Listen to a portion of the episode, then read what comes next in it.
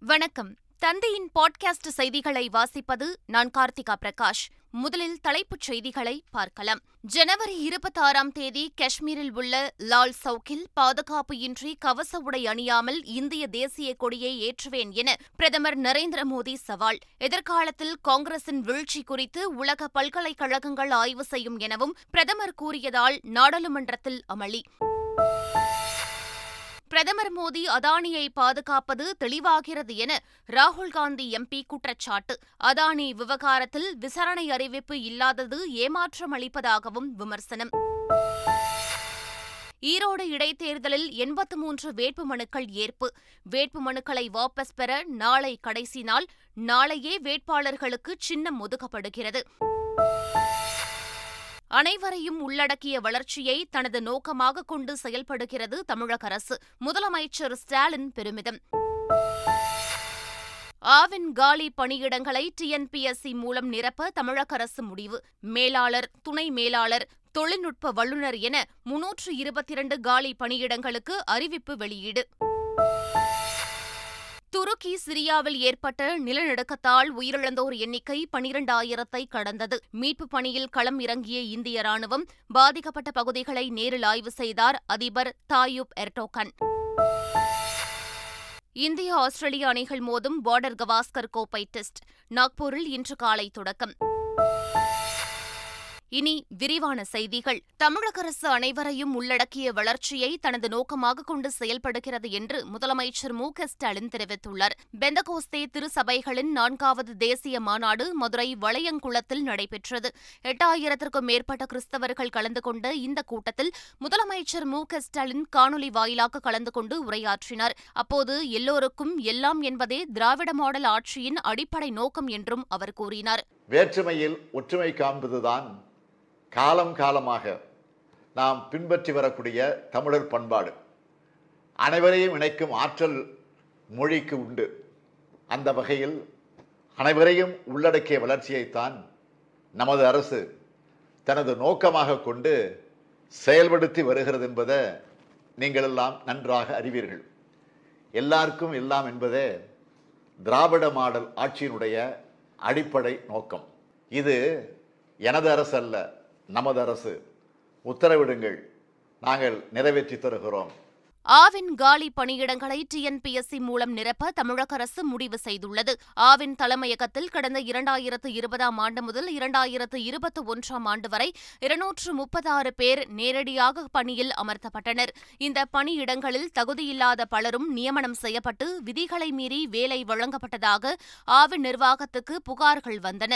இதையடுத்து நடைபெற்ற ஆய்வை தொடர்ந்து விதிமுறைகளை மீறி பணியில் சேர்ந்ததாக மேலாளர்கள் துணை மேலாளர்கள் உள்ளிட்ட இருநூற்று முப்பத்தாறு ஆறு பேர் கடந்த ஜனவரி மாதம் பணி நீக்கம் செய்யப்பட்டனர். இந்நிலையில் மேலாளர் துணை மேலாளர் தொழில்நுட்ப வல்லுநர் ஆகிய ஆவி நிறுவனத்தில் உள்ள இருபத்தாறு வகையான முன்னூற்று இருபத்தி இரண்டு காலி பணியிடங்களை இனி டிஎன்பிஎஸ்சி மூலம் நிரப்ப தமிழக அரசு முடிவு செய்துள்ளது. அதற்கான அறிவிப்பையும் தற்போது வெளியிட்டுள்ளது.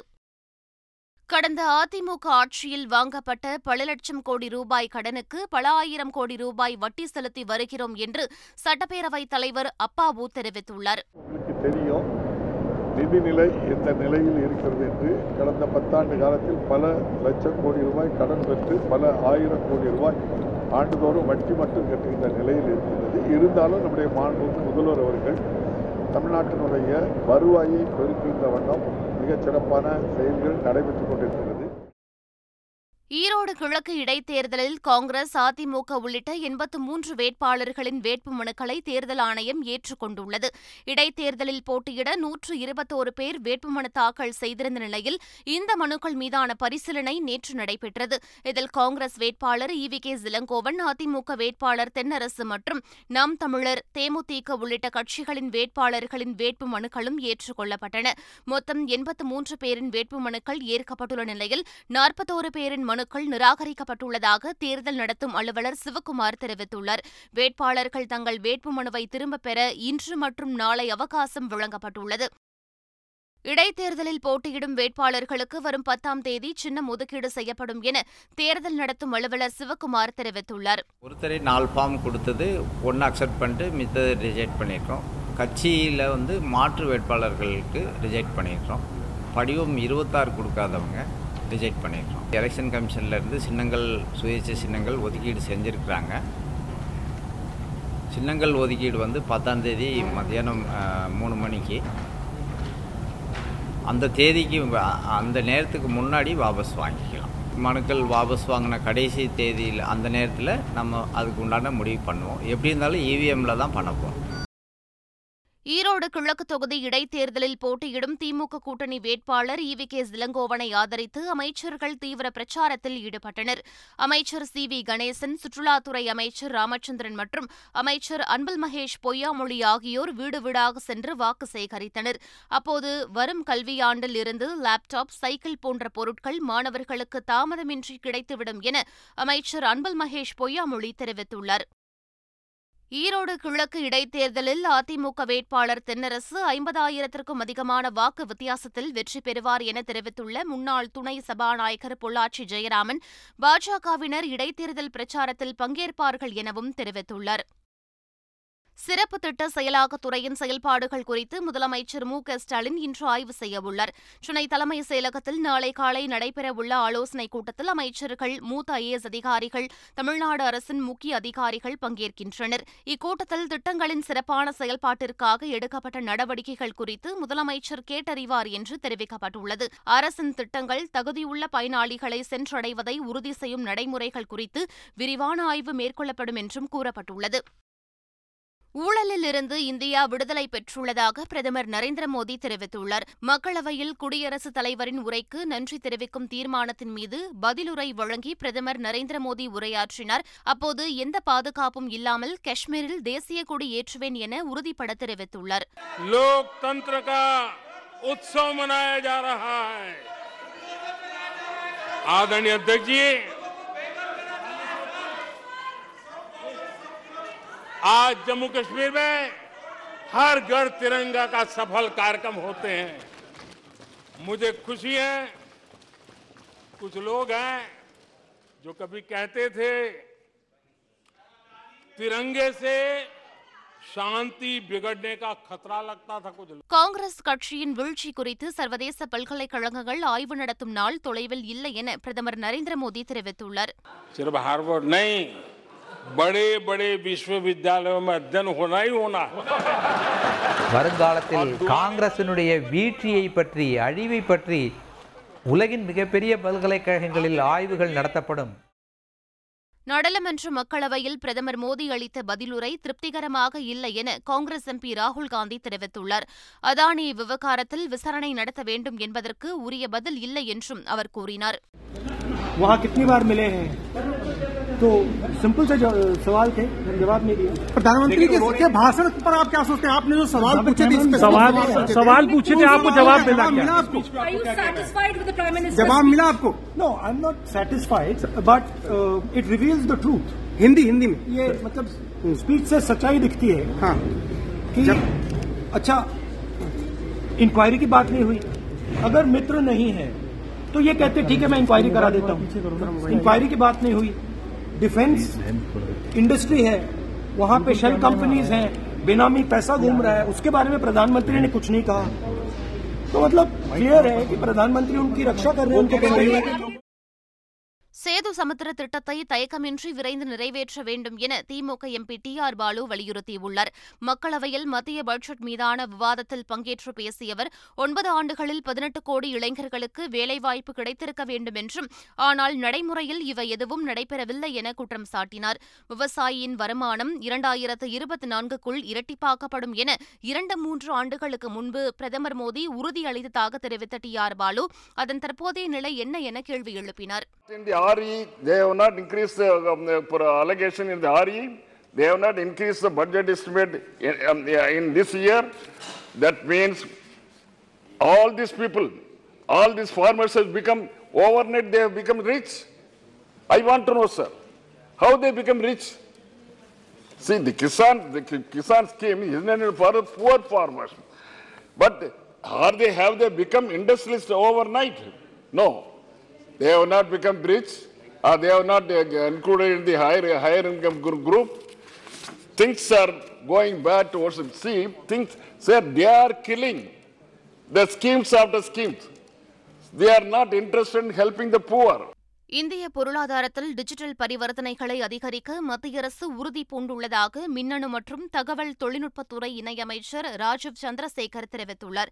மக்களவையில் பேசிய அவர் இரண்டாயிரத்து இருபத்தி இரண்டு இருபத்தி மூன்றாம் நிதியாண்டை பொறுத்தவரை ஒன்பதாயிரத்து நூற்று தொன்னூற்றி இரண்டு கோடி டிஜிட்டல் பரிவர்த்தனைகள் நடைபெற்றதாக கூறினார். இரண்டாயிரத்து இருபத்தி இரண்டு இருபத்தி மூன்றாம் நிதியாண்டில் டிசம்பர் முப்பத்து ஒன்று இரண்டாயிரத்து இருபத்தி இரண்டு வரை இரண்டாயிரத்து ஐம்பது லட்சம் கோடி அளவிற்கு டிஜிட்டல் பரிவர்த்தனைகளின் மொத்த மதிப்பு இருந்ததாக ராஜீவ் சந்திரசேகர் தெரிவித்தார். சென்னையை அடுத்த காரப்பாக்கத்தில் அடுக்குமாடி குடியிருப்பில் கழிவுநீர் தொட்டியை சுத்தம் செய்தபோது விஷவாயு தாக்கி தொழிலாளி உயிரிழந்தார். அடுக்குமாடி குடியிருப்பில் கழிவுநீர் தொட்டியை சுத்தம் செய்யும் பணியில் மூன்று தொழிலாளர்கள் ஈடுபட்டிருந்தனர். அவர்களில் குன்றத்தூரை சேர்ந்த செந்தில்குமார் என்பவர் தவறி தொட்டிக்குள் விழுந்ததால் உடனிருந்தவர்கள் மீட்டு மேலே கொண்டு வந்தனர். உடனடியாக அவரை மருத்துவமனைக்கு கொண்டு சென்ற நிலையில் அவர் இறந்துவிட்டதாக மருத்துவர்கள் தெரிவித்தனர். பல்வேறு துறைகளில் தொழில்நுட்பங்கள் வளர்ந்து வரும் நிலையில் இதுபோன்ற நிகழ்வுகள் தொடர்வது வேதனை அளிப்பதாக சமூக ஆர்வலர்கள் தெரிவிக்கின்றனர். துருக்கியில் ஏற்பட்டது போல் மிக மோசமான நிலநடுக்கம் குஜராத் பீகார் உள்ளிட்ட எட்டு மாநிலங்களில் ஏற்பட வாய்ப்பிருப்பதாக புவியியல் ஆய்வாளர் அதிர்ச்சி தகவலை வெளியிட்டுள்ளார். நெதர்லாந்து நாட்டைச் சேர்ந்த புவியியல் ஆராய்ச்சியாளர் பிராங்க் கூகர்பிட்ஸ் துருக்கி மற்றும் சிரியாவில் நிலநடுக்கம் ஏற்பட வாய்ப்பிருப்பதாக மூன்று நாட்களுக்கு முன்பே துல்லியமாக எச்சரிக்கை விடுத்திருந்தார். அவர் எச்சரிக்கை விடுத்த சில நாட்களில் துருக்கி சிரியாவை நிலநடுக்கம் உலுக்கியது இந்நிலையில் இந்தியாவில் குஜராத் நாகாலாந்து அசாம் சிக்கிம் ஹிமாச்சல பிரதேசம் மணிப்பூர் ஜம்மு காஷ்மீர் மற்றும் பீகார் என எட்டு மாநிலங்களில் நில அதிர்வு மண்டலத்தின் கீழ் வருவதால் இப்பகுதிகளிலும் துருக்கியைப் போல் மிகப்பெரிய நிலநடுக்கம் ஏற்பட வாய்ப்புகள் இருப்பதாகவும் அவர் எச்சரிக்கை விடுத்துள்ளார். மீட்புப் பணிகளுக்காக துருக்கி சென்றுள்ள இந்திய படையினர் நிலநடுக்கத்தால் பாதிக்கப்பட்டுள்ள காசியான்டெப் பகுதியில் மீட்புப் பணிகளை தொடங்கியுள்ளனர். நிலநடுக்கத்தால் உருக்குலைந்துள்ள துருக்கியில் மீட்புப் பணிகளை மேற்கொள்ள நூறு வீரர்கள் அடங்கிய தேசிய பேரிடர் மீட்புப் படையை இந்தியா அனுப்பி வைத்தது. இந்த குழுவினர் துருக்கியின் காசியான்டெப் நகரில் கட்டிட இடிபாடுகளில் சிக்கியிருக்கும் பணிகளை மேற்கொண்டு வருகின்றனர். நிலநடுக்கத்தால் உருக்குலைந்திருக்கும் சிரியா துருக்கிக்கு உலக நாடுகள் மீட்புக் குழு மற்றும் நிவாரணப் பொருட்களையும் அனுப்பி வருகின்றன. துருக்கியில் உணவுப் பொருட்கள் தீர்ந்து வரும் நிலையில் நிவாரணப் பொருட்கள் பிரித்து உடனடியாக பாதிக்கப்பட்ட இடங்களுக்கு கொண்டு செல்லப்பட்டு வருகிறது. அந்த வகையில் தென்கிழக்கு துருக்கிக்கு நிவாரணப் பொருட்களை கொண்டு செல்ல முப்பது கிலோமீட்டர் தொலைவிற்கு வாகனங்கள் அணிவகுத்து நின்றன. துருக்கி சிரியாவில் ஏற்பட்ட நிலநடுக்கத்தால் உயிரிழந்தோர் எண்ணிக்கை பனிரெண்டாயிரத்து நாற்பத்து ஒன்பதாக அதிகரித்துள்ளது. ஐம்பது ஆயிரத்திற்கும் அதிகமானோர் படுகாயமடைந்துள்ளனர். துருக்கியில் நிலநடுக்க மீட்பு நடவடிக்கைகள் மற்றும் நிலநடுக்கத்தால் பாதிக்கப்பட்ட பகுதிகளை அதிபர் நேரில் ஆய்வு செய்யவில்லை என்றும் விமர்சனங்கள் எழுந்தன. கடும் விமர்சனங்களைத் தொடர்ந்து நிலநடுக்கத்தின் மையமாக இருந்த ஹரமணமராஸ் நகரில் அதிபர் எட்ரோகன் நேற்று நேரில் ஆய்வு செய்தார். அரசியலமைப்பின் பதிமூன்றாவது திருத்த சட்டம் குறித்து சிங்கள மக்கள் அச்சம் கொள்ள தேவையில்லை என இலங்கை அமைச்சர் ஜீவன் தொண்டைமான் தெரிவித்துள்ளார். கொழும்புவில் செய்தியாளர்களிடம் பேசிய அவர் மாகாண சபை முறைமை என்பது வடக்கு கிழக்குக்கு மட்டும் உரிதானது அல்ல என்றார். நாட்டில் ஏனைய பகுதிகளில் உள்ள மக்களும் அந்த முறைமையின் ஊடாக சிறந்த சேவையை பெறலாம் என அமைச்சர் ஜீவன் தொண்டைமான் கூறினார். எண்பத்து நான்காவது தேசிய இளையோர் மற்றும் ஜூனியர் டேபிள் டென்னிஸ் சாம்பியன்ஷிப் தொடர் சென்னை நேரு உள் விளையாட்டு அரங்கில் தொடங்கியது. இதனை தமிழக விளையாட்டுத்துறை அமைச்சர் உதயநிதி ஸ்டாலின் தொடங்கி வைத்தார். வரும் பதினாறாம் தேதி வரை நடைபெறவுள்ள இத்தொடரில் முப்பது மாநிலங்களைச் சேர்ந்த ஆயிரத்து முன்னூற்றுக்கும் மேற்பட்ட வீரர் வீராங்கனைகள் பங்கேற்கின்றனர்.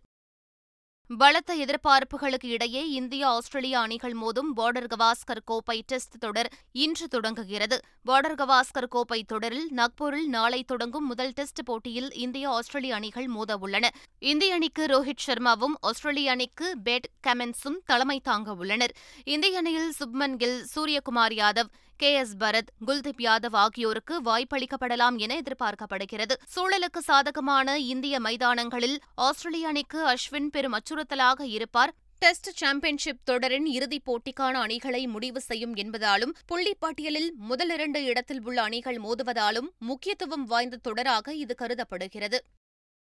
மீண்டும் தலைப்புச் செய்திகள். ஜனவரி இருபத்தாறாம் தேதி காஷ்மீரில் உள்ள லால் சவுக்கில் பாதுகாப்பு இன்றி கவச உடை அணியாமல் இந்திய தேசிய கொடியை ஏற்றுவேன் என பிரதமர் நரேந்திர மோடி சவால். எதிர்காலத்தில் காங்கிரசின் வீழ்ச்சி குறித்து உலக பல்கலைக்கழகங்கள் ஆய்வு செய்யும் எனவும் பிரதமர் கூறியதால் நாடாளுமன்றத்தில் அமளி. பிரதமர் மோடி அதானியை பாதுகாப்பது தெளிவாகிறது என ராகுல் காந்தி எம்பி குற்றச்சாட்டு. அதானி விவகாரத்தில் விசாரணை அறிவிப்பு இல்லாதது ஏமாற்றம் அளிப்பதாகவும் விமர்சனம். ஈரோடு இடைத்தேர்தலில் எண்பத்து மூன்று வேட்புமனுக்கள் ஏற்பு. வேட்புமனுக்களை வாபஸ் பெற நாளை கடைசி நாள். நாளையே வேட்பாளர்களுக்கு சின்னம் ஒதுக்கப்படுகிறது. அனைவரையும் உள்ளடக்கிய வளர்ச்சியை தனது நோக்கமாக கொண்டு செயல்படுகிறது தமிழக அரசு. முதலமைச்சர் ஸ்டாலின் பெருமிதம். ஆவின் காலி பணியிடங்களை டிஎன்பிஎஸ்சி மூலம் நிரப்ப தமிழக அரசு முடிவு. மேலாளர் துணை மேலாளர் தொழில்நுட்ப வல்லுநர் என முன்னூற்று இருபத்தி இரண்டு காலி பணியிடங்களுக்கு அறிவிப்பு வெளியீடு. துருக்கி சிரியாவில் ஏற்பட்ட நிலநடுக்கத்தால் உயிரிழந்தோர் எண்ணிக்கை பனிரெண்டாயிரத்தை கடந்தது. மீட்புப் பணியில் களம் இறங்கிய இந்திய ராணுவம் பாதிக்கப்பட்ட பகுதிகளை நேரில் ஆய்வு செய்தார் அதிபர் தாயூப் எர்டோகன். இந்திய ஆஸ்திரேலிய அணிகள் மோதும் பார்டர் கவாஸ்கர் கோப்பை டெஸ்ட். நாக்பூரில் இன்று காலை தொடக்கம். இத்துடன் பாட்காஸ்ட் செய்திகள் நிறைவு பெறுகின்றன. வணக்கம்.